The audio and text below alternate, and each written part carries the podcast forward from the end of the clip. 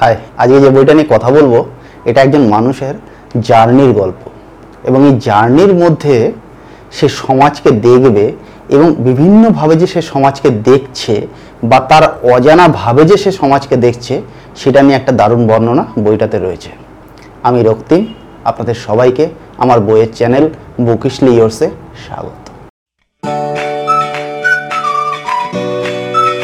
এখানে গল্পটা শুরু হচ্ছে এরকমভাবে একটা কেন্দ্রীয় চরিত্র তার বাড়ি বাংলাদেশের ঢাকা শহরে। আচ্ছা এটা কিন্তু বাংলাদেশি লেখকের বই।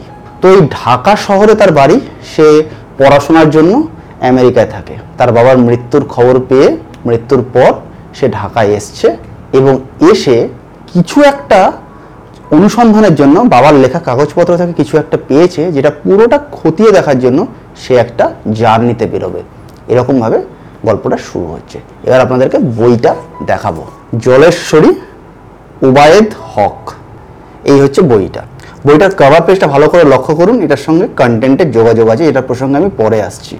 তার আগে বলি, বইটা ভারতে প্রকাশ করা হয় খোয়াবনামা থেকে।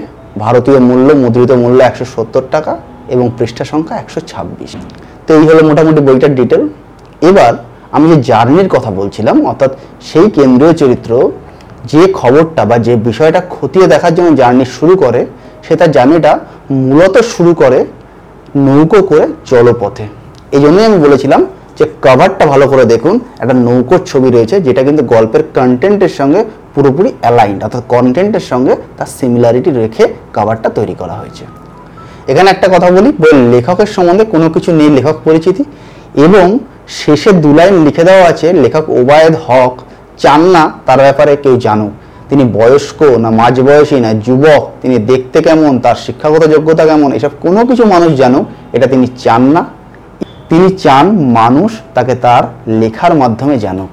তাই আমি পাঠক হিসাবে তার এই চাহিদাকে সম্মান জানাই এবং আমিও কোনো রকম গুগলিং বা ফেসবুকে কোথাও ওবায়দ হককে খোঁজার চেষ্টা করিনি, শুধু তার লেখাই পড়েছি। এবার সে কেন্দ্রীয় চরিত্র নৌকো করে সে তথ্যের অনুসন্ধানের জন্য বেরোয় এবং এই গল্পে নদীমাতৃক বাংলাদেশের একটা খুব সুন্দর বর্ণনা আমি পেয়ে আমার যেটা মনে হলো যে আমাদের এপারের বাংলা ঠিক অতটাও রসালো বা নদীমাতৃক না নদী আমাদেরও আছে, কিন্তু আমাদের কিছু সূক্ষ্ম বা শুষ্ক জেলা রয়েছে, যেমন মেদিনীপুর, বাঁকুড়া, পুরুলিয়া এরকম। বাংলাদেশে সম্ভবত এই ধরনের কোনো জেলা নেই, কারণ যে বর্ণনাটা আমি পাচ্ছি পুরোটাই জল। এবং সেই জলের মধ্যে দিয়ে জলপথে সে চরিত্র যাত্রা করে চলে। এবং এই যাত্রাপথে সে সমাজকে দেখছে। এখানে ওই অনুসন্ধানের অংশটুকু যদি আমি বাদ দিই, এটা কিন্তু একটা সামাজিক গল্প। সে কীরকম দেখছে? সে খুব বিত্তশালী পরিবারের এক সন্তান। সে কোনোদিন দারিদ্র দেখেনি। সে কি দেখছে? যে বন্যায় ভেসে গেছে, নদী প্লাবিত হয়েছে, ঘরের মেঝেতে জল ঢুকে গেছে, মানুষ খাটের ওপর অনায়াসে তার জীবন ধারণ করছে। সে ভাবতে পারছে না। মানুষ রোজ ভাত পাচ্ছে না, শালুক খেয়ে কাটাচ্ছে, তাতেও তারা দিব্যি আছে। কেউ কেউ বলছে, আমি অনেকদিন বাদে ভাত খেলাম। কেউ কেউ বলছে, আমি ভাতের সঙ্গে তরকারি পাচ্ছি না, শুধু নুন দিয়ে ভাত খাচ্ছি। এই সমস্ত কিছু সে জানছে এবং সে নিজেও একজন শহুরে বাংলাদেশি হয়ে গ্রাম্য বাংলাদেশ সমাজকে জানছে। বইটা পড়তে গিয়ে আমার মনে হলো, বাংলাদেশের প্রকৃতির তো একটা বর্ণনা রয়েছে।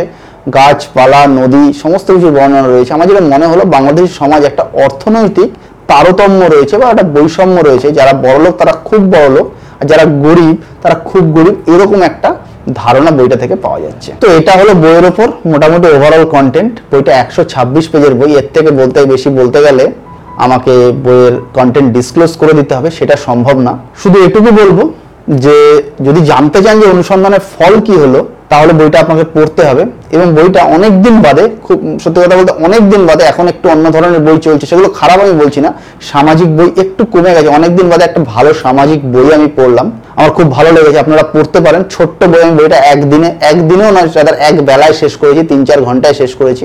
আমার ভালো লেগেছে, এই জন্য কন্টেন্টটাও ছোট হবে আজকের ভিডিওর কারণ এর থেকে বেশি বলা এই ভিডিওতে সম্ভব নয়। যেতে যেতে একটা কথা বলি, বইয়ের যে কেন্দ্রীয় চরিত্রের নাম, সে নামটা খুব ইন্টারেস্টিংলি বইয়ের মাঝামাঝি জায়গায় বিরাশি নম্বর পেজে আপনি পাবেন। অর্থাৎ যে চরিত্র জার্নি করছে, তার নাম আপনারা পাবেন বিরাশি নম্বর পেজে এসে- অর্থাৎ এতটা আলোচনা হয়ে যাওয়ার পর লেখক ডিসক্লোজ করছেন, তার কেন্দ্রীয় চরিত্রে কি নাম? আবার দেখাবে অন্য কোনো ভিডিওতে টাটা।